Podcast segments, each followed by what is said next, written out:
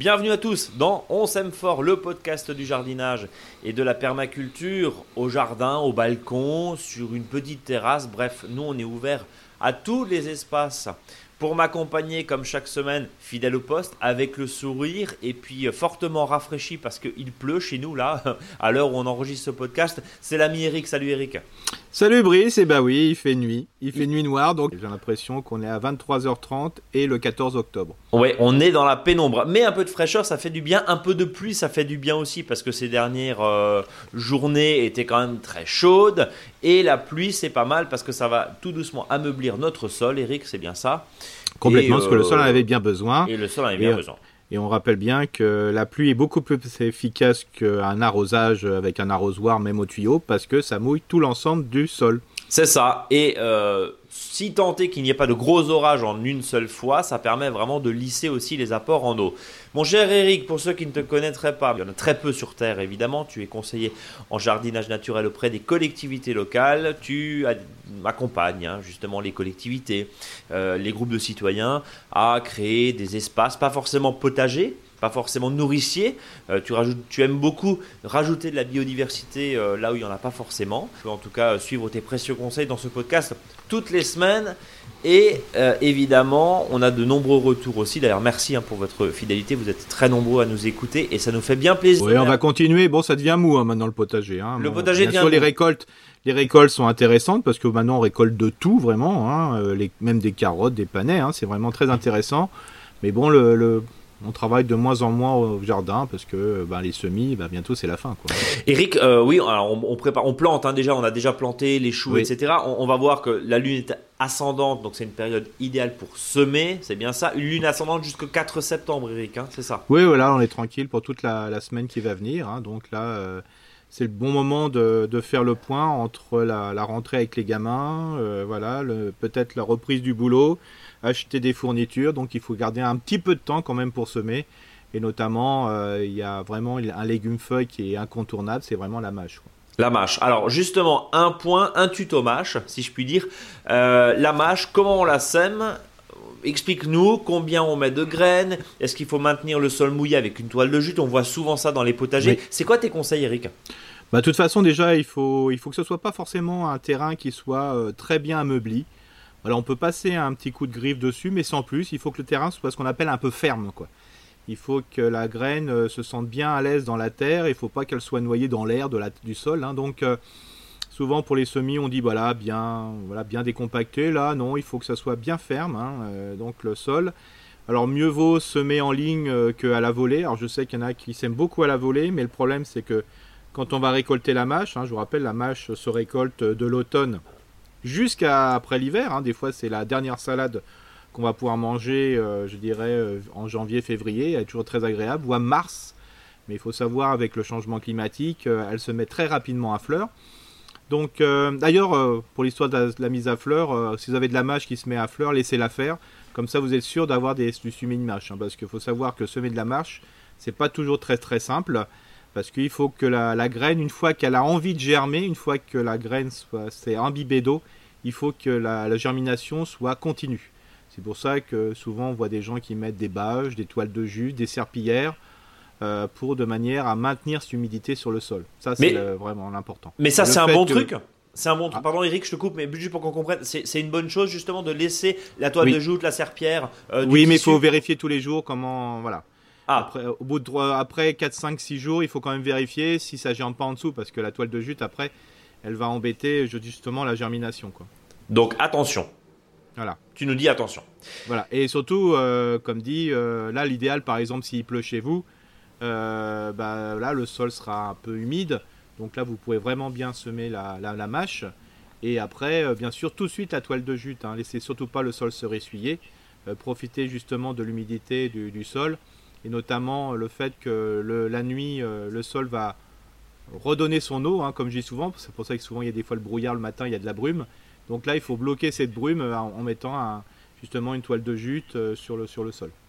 Eric, pour la mâche, on est d'accord que c'est une récolte qui va se faire en novembre ou décembre, c'est ça ? Oui, voilà. Alors, des fois, on peut être surpris parce qu'on dit tiens, ça n'a rien levé. Et puis d'un seul coup, y a plein de mâches qui apparaissent, quoi. Donc voilà, faut être assez patient pour la mâche. Alors vraiment, il y a petites feuilles et grosses feuilles, hein, donc c'est très simple. Hein, les grosses feuilles, c'est des grosses graines, et les petites feuilles, c'est des petites graines, donc c'est facile à se rappeler.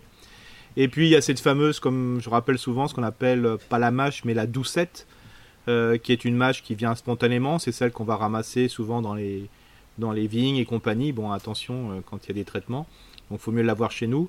Et je crois que c'est très intéressant justement d'avoir de la mâche qui repousse automatiquement chez nous. Alors bien sûr, je dirais le contraire de ce que je dis d'habitude. Quand vous avez un endroit où il y a eu de la mâche qui s'est ressemée, hein, donc là, une mâche fait vraiment une grosse floraison, n'oubliez pas de dégarnir votre sol justement pour que le sol soit apparent, de manière que les graines de mâche lèvent bien. Donc là, c'est quand tu parles d'un semis naturel, c'est un bout de jardin où tu avais ta mâche qui montait en fleurs. Voilà, là, par exemple, ça peut être entre les petits fruits, ça peut être des choses comme ça. Ou, mais il faut toujours bien savoir où vous avez votre mâche qui a fleuri, de manière à déshabiller le sol, quoi. Déshabillez-moi, comme dirait l'autre. Oui. Alors, après la mâche, les salades, c'est un peu trop tard, non ? Enfin, ça dépend où on est, non ? Alors bien sûr, si c'est pour avoir une production très rapide, faut mieux les repiquer, hein, bien. Ouais. C'est pas la bonne période, allez-y quand même, hein, c'est pas très grave. Par contre, pour ceux qui ont un tunnel, voire je sais pas, des châssis à occuper, parce que souvent les châssis on les occupe pour le printemps, hein, pour redémarrer, je dirais, pour avancer une production ou pour avoir des légumes primeurs. Bah là, on peut justement utiliser les châssis, les mini-tunnels, les tunnels par exemple qu'on utilise pour tout ce qui est tomates et compagnie. Bah là, par exemple, au pied des tomates, d'ailleurs les tomates, je vous conseille un peu dégarnir, enlever un peu de feuilles, comme ça il y a un peu de lumière au pied, et puis là semer de la salade, et cette salade va vite lever, parce que le sol est quand même très très chaud, et ça vous permettra d'avoir un légume feuille, salade ou chicorée bien sûr, qui va pouvoir, vous pourrez apprécier au moins jusqu'à peut-être janvier, tant que les températures sont pas trop froides. Et si c'est comme l'année dernière, ça peut être très surprenant au niveau de certaines salades qui ont presque passé tout l'hiver, quoi. Autre semis, les épinards. Les épinards à fond, quoi. Hein. À fond. On peut y aller. Quoi d'autre ? Les épinards, je dirais même les blettes. Hein. C'est très intéressant. Alors les blettes, pas forcément comme blettes pour forcément manger entre guillemets, mais comme engrais vert. Hein. Si vous avez récolté vos graines de blettes à peu près il y a un mois, vous pouvez en semer comme engrais vert. Comme ça permet de couvrir le sol. Alors les blettes vont peut-être lever pas beaucoup, mais au moins votre sol sera couvert et ça permettra de le protéger contre les pluies importantes d'automne, quoi. Et puis pour manger, bien sûr, tout ce qui est radis, hein, que ce soit le radis rose ou le radis d'hiver, c'est le bon moment. On peut encore en faire, bien sûr, ils seront peut-être pas tout à fait gros selon les régions, parce que s'il commence à faire froid au mois d'octobre, mais des fois il faut mieux manger des petits navets ou des petits radis noirs qui sont rarement véreux. Donc c'est toujours intéressant et au moins ça couvre votre sol. Et n'oubliez pas que souvent dans ces plantes, on mange la racine, mais aussi on peut manger les feuilles. Bon, on l'a vu, la salade, notamment les laitues, les chicorées, hein, réutiliser justement les espaces pépinières. Tu disais les tunnels qui sont laissés effectivement vides. Tiens, s'il pleut, petit conseil, c'est peut-être d'ouvrir aussi, hein, les tunnels, parce que c'est bien que le sol ait une vraie pluie naturelle. Complètement, ouais. Tu parlais justement des navets, des boules d'or. Alors dans tout ce que tu viens de nous dire là, est-ce qu'il y a une petite différence ? Alors nous on est en Alsace, on le rappelle pour ceux qui nous suivent et qui nous écoutent des fois à l'autre bout de la planète, hein, et on les salue très chaleureusement. En général, en jardinage, on parle toujours de la limite par rapport à la Loire, hein, au nord de la Loire, au sud de la Loire. Là, ce que tu nous dis, c'est même en région parisienne, voire au-delà, on peut par exemple continuer à semer là ? Alors bien sûr, les auditeurs savent très bien que nous sommes des Alsaciens. Oui. Il faut savoir que maintenant, Strasbourg et Lyon, et c'est Lyon il y avait une quinzaine d'années. Hein, donc, en termes de climat. En termes de climat, donc voilà, quoi, ça veut tout dire. On n'est pas encore Marseille, je l'espère. Alors c'est pas parce que j'aime pas les Marseillais, hein, pas du tout. Non, mais on les adore. Mais tout simplement que là, ça deviendrait critique. Mais déjà que Strasbourg correspond il y a 15-20 ans au climat de Lyon, ça fait quand même un peu mal, quoi. Donc c'est pour ça qu'on peut aller très très loin. Il faut savoir par exemple que les céleris raves, en principe un céleri rave, arrêtez de pousser fin septembre, quoi. Maintenant il est capable de pousser jusqu'à Noël, quoi. C'est quand même assez fou dans nos régions. Donc voilà, pensez que les légumes vont rester plus longtemps dans le sol. Alors, bien sûr, je peux peut-être complètement me tromper et avoir un mois d'octobre qui soit négatif. Mais globalement, avec le changement climatique, et si on joue très fortement avec des mini-tunnels, avec simplement peut-être mettre des cajots sur un sol et couvrir de plastique, de manière à faire beaucoup de chaleur, un petit peu, de maintenir la chaleur du sol qui va et l'humidité. Il n'y a pas de souci, quoi. Je dirais même qu'on pourrait avoir même des petits soucis si on peut avoir des journées en temps très chaudes au mois de septembre, et le fait de devoir couvrir les légumes des fois va provoquer plus haut des problèmes de trop de chauffe que de trop de froid, quoi. Ouais. Et en créant effectivement l'effet inverse. Eric, on a vu justement la partie potager. Est-ce qu'il y a des choses, et ça fait longtemps que tu nous as plus parlé, des fruitiers, des petits fruits, la partie verger, est-ce qu'il y a des choses à faire ? Bah, disons qu'on est assez tranquille en ce moment, sauf qu'on peut encore faire ce qu'on appelle la fameuse taille en verre, c'est-à-dire de tailler quand il y a les feuilles. Par exemple, pour tout ce qui est prune, une fois que ça a produit, on peut encore les tailler. Les petits fruits, on a le temps, hein, parce qu'il faut mieux après les tailler quand c'est sans feuilles, hein, c'est-à-dire autour du fin novembre, de manière que les pousses qui sont nées en 2020, vous poussiez les bouturer. Donc des fois il faut mieux attendre un peu maintenant, il n'y a plus de soucis. Et puis bien sûr, ce qu'on peut faire sur les arbres fruitiers, c'est ce qu'on appelle les fameuses greffes. Alors pas forcément la greffe à l'anglaise, la greffe en couronne, la greffe en tête, mais ce qu'on appelle la greffe en écusson, c'est-à-dire de prendre un œil qui est dormant, parce que en août, les yeux à bois qui sont nés depuis quelques mois, bah, ils sont mis à dormir, quoi. Ils seront réveillés par le froid de l'hiver pour pouvoir débourrer, je dirais, au printemps. Et donc, ces yeux qui sont dormants, il y a possibilité de faire ce qu'on appelle une greffe en écusson, qui est vraiment très facile à faire. Sauf que plus on met de temps à la faire, moins la greffe prend. Donc, c'est vraiment un coup à avoir, et c'est vraiment très, très intéressant. Et d'ailleurs, on parle d'arbres fruitiers, mais on peut le faire aussi sur les rosiers. Par exemple, lundi, je vais chez un ami greffer des rosiers pour justement changer un petit peu. Ben voilà, il avait un pied dont les flancs ne lui plaisaient pas, donc on va faire un test avec des rosiers de la voisine, justement pour greffer ce qu'on appelle en écusson. Tu vas greffer le rosier de la voisine. Bah écoute. Oui, c'est ça. Lui fait pas mal. Ça, c'est un message. C'est un message. Très bien. Bon, en tout cas, on a bien noté. On aura l'occasion peut-être de parler, parce que la greffe, on peut la faire jusqu'à quand, Eric ? Bah là, jusqu'au mois de septembre, il n'y a pas de souci. Hein, d'accord. Voilà.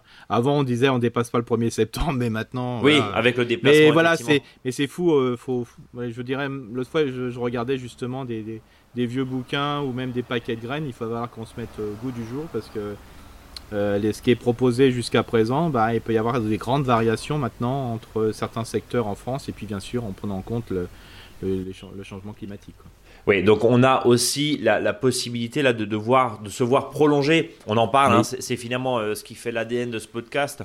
Aussi intégrer les changements climatiques, pas forcément, on parle pas forcément de réchauffement, mais on parle de changement, de modification profonde du climat, avec des lignes qui bougent énormément, et avec, encore une fois, des récoltes. Et on l'a vu cette année, c'était un cas d'école cette année.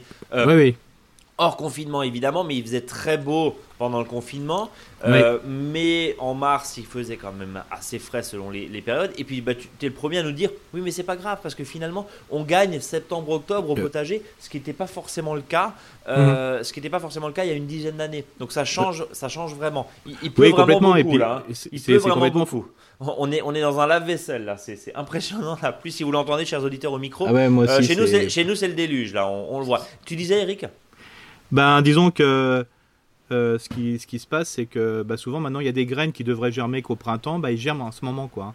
C'est pour ça que des fois les ressemis qui peuvent se faire aujourd'hui, et qu'on attend des fois au printemps, on est un peu surpris de voir des fleurs, par exemple des soucis, des tagettes, hein, ce qu'on appelle les fameux œillets d'Inde, ben, ils germent en ce moment, hein, et donc toutes ces graines qui étaient dans le sol qui auraient pu se ressemer au printemps, bah, ils ont tendance à se semer avant, donc il n'y aura plus de graines pour les semis de printemps. Donc des fois, c'est souvent très intéressant en ce moment. N'oubliez pas de le faire, une fois que la pluie est passée, de récupérer les graines, de les faire sécher et de les mettre, entre guillemets, au chaud dans des enveloppes pour les ressemer au printemps. Voilà, donc ça c'est un point, parce que justement on a des fois on parle même de deux générations là, en l'occurrence il y a deux générations de fleurs qui peuvent pousser la même année, enfin c'est juste complètement hallucinant. On sait que d'ailleurs dans certains vignobles du monde, il y a des fois deux récoltes, c'est presque deux récoltes, parce que c'est le changement climatique effectivement qui induit ce genre de choses. Bon, Eric, tu voulais nous parler de ta pelouse. Alors la semaine dernière je t'ai demandé effectivement si on pouvait parler pelouse, tu m'as dit papa. attention, c'est trop tôt. Qu'est-ce que tu peux nous dire là, fin août ? On peut Ah bah refaire... là c'est tout bon. Hein, là, maintenant, le sol est bien chaud. Ouais. Il y a des... Maintenant, on a quand même des perspectives, je dirais, de pluie, voilà, ici et là. Les températures ont baissé. Alors bien sûr, hein, comme je dis, on peut tellement se tromper maintenant, en sachant que des fois, dans 15 jours, on peut être carrément en canicule. Mais voilà, c'est le bon moment de se lancer. Septembre, octobre, il n'y a aucun souci pour ressemer la pelouse. Donc là, il faut vraiment y aller, quoi. Alors, on va détailler pour ceux qui nous écoutent, même s'il y a bien sûr, on a un article d'ailleurs sur notre blog, hein, Mon Jardin Bio, sur comment réussir une pelouse dite écologique. Rappelle-nous un petit peu ce que c'est une pelouse écologique. C'est pas forcément une pelouse fleurie ici, Eric ? Non, pas du tout. Hein. Ça veut dire quoi, pelouse écologique pour toi ? Écologique, ça veut dire qu'on n'utilise plus de pesticides et d'engrais de synthèse. Donc c'est déjà une bonne chose. Et surtout, on essaye de ne pas avoir forcément une pelouse monovariétale, c'est-à-dire avec simplement une ou deux variétés d'herbes, de graminées, mais on s'autorise à avoir d'autres plantes dans sa pelouse, ce qui va permettre d'avoir une pelouse qui est beaucoup plus drue, même quand il fait chaud, et surtout des chances de repousse après, une fois que la canicule est passée, quoi. En gros, tu es en train de nous dire que c'est pas un green de golf, mais c'est une pelouse qui va s'alater, qui va jaunir un petit peu au mois d'août et qui va reprendre des couleurs au mois de septembre. Oui, et puis c'est surtout une pelouse qui accepte, je dirais, les canicules. Hein. Et puis bien sûr, c'est toutes les techniques qui vont autour. Hein. C'est-à-dire, comme je disais avant, pas de pesticides, donc pas d'engrais de synthèse. Qui va donc là plutôt des engrais organiques ou du terreau, hein, tout simplement, ou du compost, hein, faut pas l'oublier. D'abord, il y avait une vieille technique qu'on appelait à une époque, on n'emploie plus ce mot, mais ça s'appelle le terrotage, hein, c'est-à-dire d'épandre du terreau sur la pelouse pour lui donner justement un petit coup de force. Alors la force n'était pas donnée forcément simplement sur la graminée, mais sur la qualité du sol. Et comme le sol était de bonne qualité, automatiquement l'herbe qui est dessus est de bonne qualité. C'est aussi fini les pesticides, ce qu'on appelle les désherbants sélectifs. Hein. Maintenant, on n'a plus le droit d'utiliser. Mais si vous en avez encore, voilà, ramenez-les en déchetterie. En déchetterie, voilà. Ouais.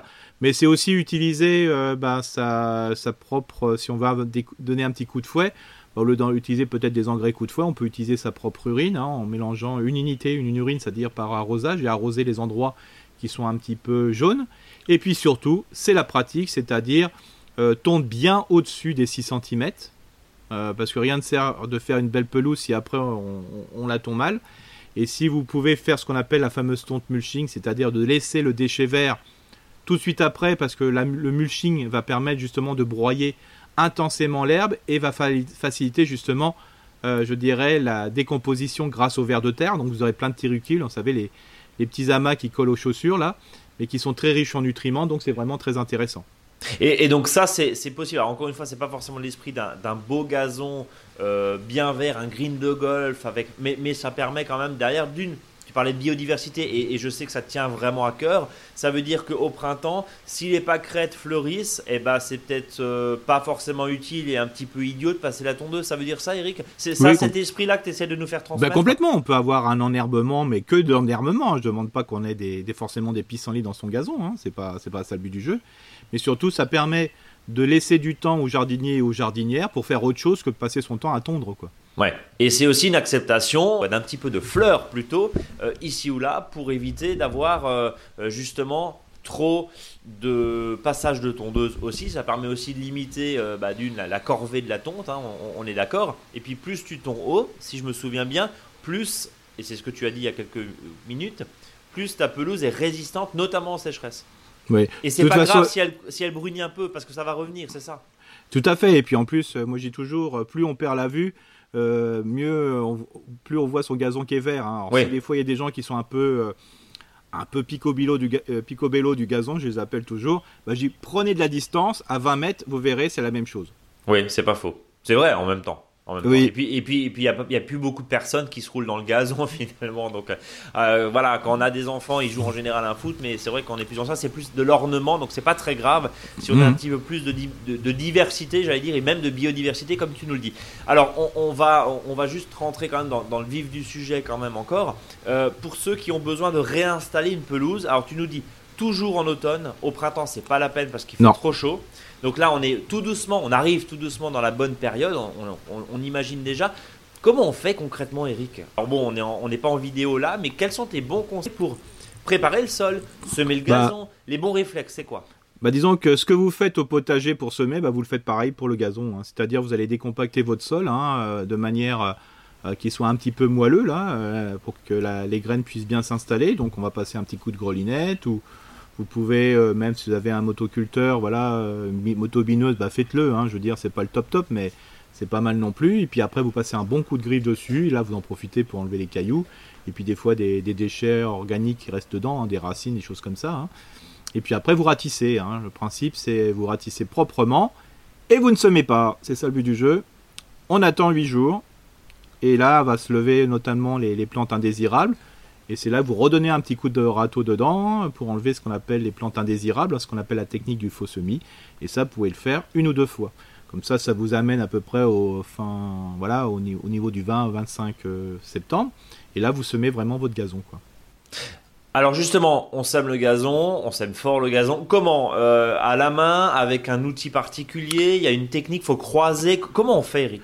Alors déjà, il faut déjà trouver le bon gazon qui convient. C'est-à-dire, tous les gazons ne sont pas les mêmes. Je veux dire, il y en a qui sont plus ou moins sport, d'autres un peu moins. Il y a un peu plus de fétuque, d'autres du raigrasse. Donc voilà, il y a souvent les professionnels qui vous proposent un gazon de bonne qualité. Et puis surtout, après, il faut se rendre compte que c'est la quantité de gazon qu'il faut. Alors, il faut compter à peu près 3 à 4 kilos de semences pour 100 mètres carrés. Et c'est pas la peine d'en mettre plus, De toute façon, ça sert absolument à rien, quoi. Donc l'objectif, c'est de dire, qu'est-ce qu'il me faut comme gazon, quelle est la quantité, et après, après on est parti, C'est-à-dire qu'on va semer, on peut semer à la volée, mais semer à la volée, ça se fait pas comme ça non plus. Alors ce que je conseille souvent, c'est de faire ce qu'on appelle un quadrillage sur votre zone enherbée.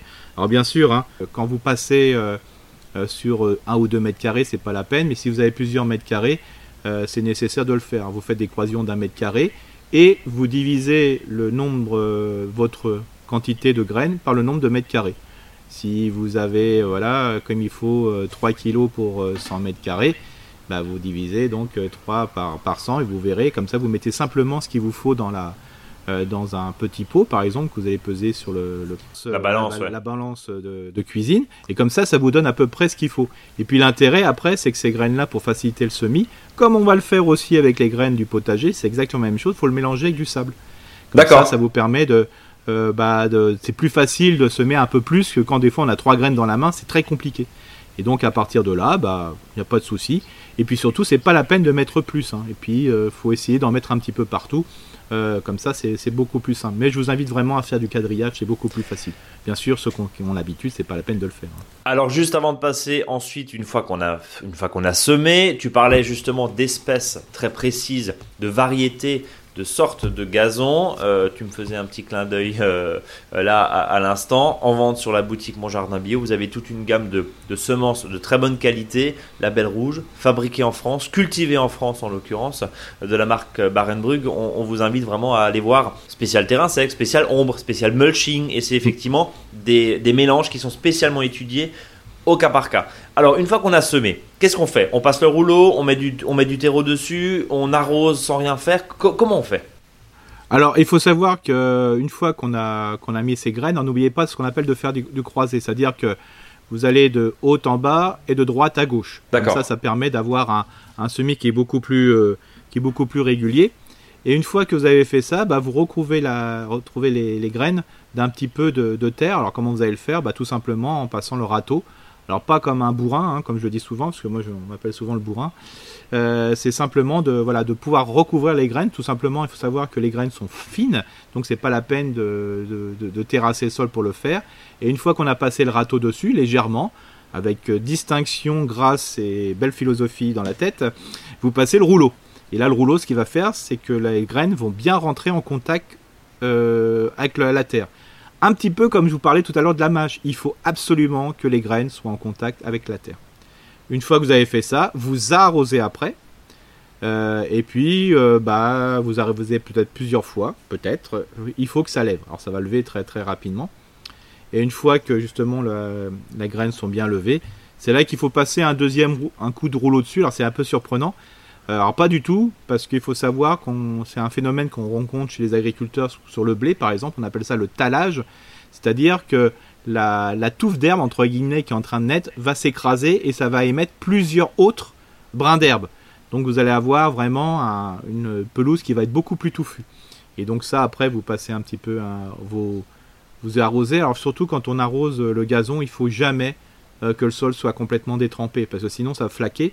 Et quand ça flaque, le problème c'est que vous avez des graines à l'endroit et puis à l'autre, quoi. Et c'est exactement, voilà, tu devances ce que je voulais dire. On voit combien de nouveaux gazons où, en fait, notamment avec les arrosages automatiques qui tournent pendant 1 heure, ça ne sert à rien. Il suffit que vous ayez une pente. En fait, on se retrouve avec toute la semence au bas de la pente. Et après, ça pousse pas en haut, forcément, puisqu'il y a eu le lessivage. C'est ça. Et puis, en plus, c'est un point important, c'est que, par exemple, vous venez d'avoir une maison. Vous avez fait une construction. On vous a apporté de la terre. C'est même pas la peine de faire un gazon la première année, hein. Il faut que le sol se tasse. Donc attendez au moins 1 an avant de le faire. Le sol va se tasser, parce qu'il ne faut pas oublier que quand on vous apporte de la terre, la terre s'est décompactée au moins de 2 fois à 2,5 fois son volume. Donc vous imaginez bien qu'au bout d'1 an, ça va se tasser. Et comme ça ne va pas se tasser uniformément, vous aurez des trous. Donc ce n'est pas la peine de semer un gazon une fois que vous avez apporté de la terre. Attendez justement que le sol se tasse de manière à rectifier au râteau et à la griffe. Alors c'est pour ça, c'est là quand vous attendez pas que vous avez à un moment l'herbe qui est tout sur la bordure ou l'herbe qui est dans des creux. Et après c'est pas si simple que ça de rattraper, je dirais, l'uniformité du gazon. Alors si en plus vous le faites au printemps, là c'est une catastrophe, quoi. Je résiste pas évidemment à la question. Il se raconte que avant de semer un gazon, il faut planter des patates. C'est vrai ou c'est pas vrai, Eric ? C'est simplement pour occuper le sol, hein, de manière que comme on va faire un trou pour mettre les pommes de terre, après on va les buter 1 ou 2 fois, puis on va les déplanter. Donc là vraiment le sol, en plus la pomme de terre ça reste quand même assez longtemps dans le sol. Donc c'est un peu ce que je vous disais avant, c'est que le sol va attendre et puis vous allez décompacter le sol par les différentes méthodes de culture que vous avez autour de la pomme de terre. Donc, il n'y a vraiment aucun souci, quoi. Bon, en tout cas, pourquoi pas. Alors, tout le monde n'a peut-être pas forcément envie d'avoir devant le garage un champ de pommes de terre à la place de gazon. Mais tiens, blague à part, qu'est-ce qu'on peut en attendant ? Donc, on a bien compris, hein, il faut que le sol se tasse, se refasse, parce que sinon, ça va être une catastrophe. Notamment si vous avez le terrain qui est effectivement juste en bordure et que vous avez mis des bordures tout autour de votre maison, forcément, si tout se tasse, vous ne serez plus à niveau. Mais concrètement, qu'est-ce qu'on peut semer ? Alors, peut-être pas forcément des patates, mais qu'est-ce qu'on peut semer en attendant ? Parce que si on laisse, on va avoir évidemment un amas de mauvaises herbes, entre guillemets, qui vont s'installer, Eric. Le plus intéressant, c'est les engrais verts, hein. Donc, c'est-à-dire... une moutarde, une facélie, c'est ça, par exemple ? Oui, moutarde, facélie, et je dirais même en mélange, hein. Ouais. Surtout pas de plantes vivaces, hein, parce que sinon, quand vous allez semer votre gazon, ça sera compliqué d'enlever le trèfle, par exemple, ou de la luzerne. Mais par contre, des plantes annuelles, je dirais, qui sont utilisées comme engrais verts, je vous invite à faire un mélange, votre mélange, hein, c'est pas la peine forcément d'acheter des mélanges tout faits. Et là, à ce moment-là, vous avez un champ, je dirais, de fleurs et compagnie. N'empêche que, moi, j'ai de plus en plus de gens mettront quand même quelques légumes à récolter, parce que c'est quand même très intéressant, et notamment les fameuses pommes de terre. Mais c'est vraiment, et puis c'est les racines qui vont décompacter le sol, donc c'est la même action que les pommes de terre. Et en plus, comme il y aura une concurrence assez forte parce que les engrais verts vont très très haut et ils ont un système racinaire très très puissant, il y aura moins d'autres plantes qui vont s'y installer, quoi. Donc en résumé, facélie, moutarde, c'est le mieux, quoi, en gros. Ouais, c'est le plus simple, quoi. C'est le plus simple. Bon, écoute, est-ce qu'on a fait le tour de ta pelouse, Eric ? La pelouse, oui, tant que la surface n'est pas trop grande, on peut faire facilement le tour. Mais voilà, donc c'est parfait. Et surtout, je veux bien prendre le temps de bien utiliser le rouleau pour bien aplatir le sol, hein. Donc bien sûr vous n'êtes pas forcé d'acheter un rouleau, hein, ça se loue, ça se prête, ça se loue, et voilà, sûr. Et puis souvent il y a les voisins, vous allez voir les plus anciens, ils ont toujours un rouleau, quoi. Et puis forcément on termine pas ce podcast sans le dicton de la semaine qui est alors là c'est cadeau. Alors là c'est cadeau, vas-y Eric, on t'écoute. Alors, un jardinier en herbe a souvent une pelouse au poil. Oh, que c'est joli.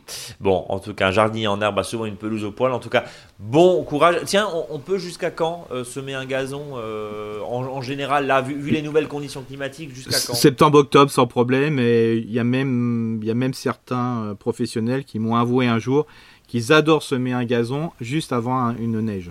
C'est vrai ? Ouais, parce que l'eau va permettre en fondant, c'est ça ? Complètement. Alors là, c'est le top du top. Le sol est chaud, hein, jusqu'au mois de décembre, hein. Donc, il n'y a pas de souci. Et puis, bien sûr, la levée de germination des graines d'herbe On l'a tous remarqué, s'il y a bien des fois un truc qui pousse, même l'hiver, c'est l'herbe, donc ça pousse tout seul. C'est pas faux. Bon, en tout cas, mille merci Eric pour ces nouveaux précieux conseils. Chers auditeurs, vous qui nous écoutez, n'hésitez pas à partager, à commenter, à nous mettre des étoiles sur votre application de podcast préférée. On se donne rendez-vous évidemment vendredi prochain dans ce podcast. On se donne rendez-vous évidemment sur nos réseaux sociaux, sur notre blog, monjardinbio.com/blog. La boutique reste ouverte évidemment 24h sur 24. On vous expédie tous vos produits, y compris le gazon ou un râteau en 24 heures. Et puis, on se donne rendez-vous la semaine prochaine. Eric, je te souhaite un très bon week-end puisque nous sommes vendredi. Bon week-end. Mettez une petite fourrure au Brice. Couvrons-nous. En tout cas, chez nous, il pleut. C'est déjà fait. Merci Eric. Salut à tous.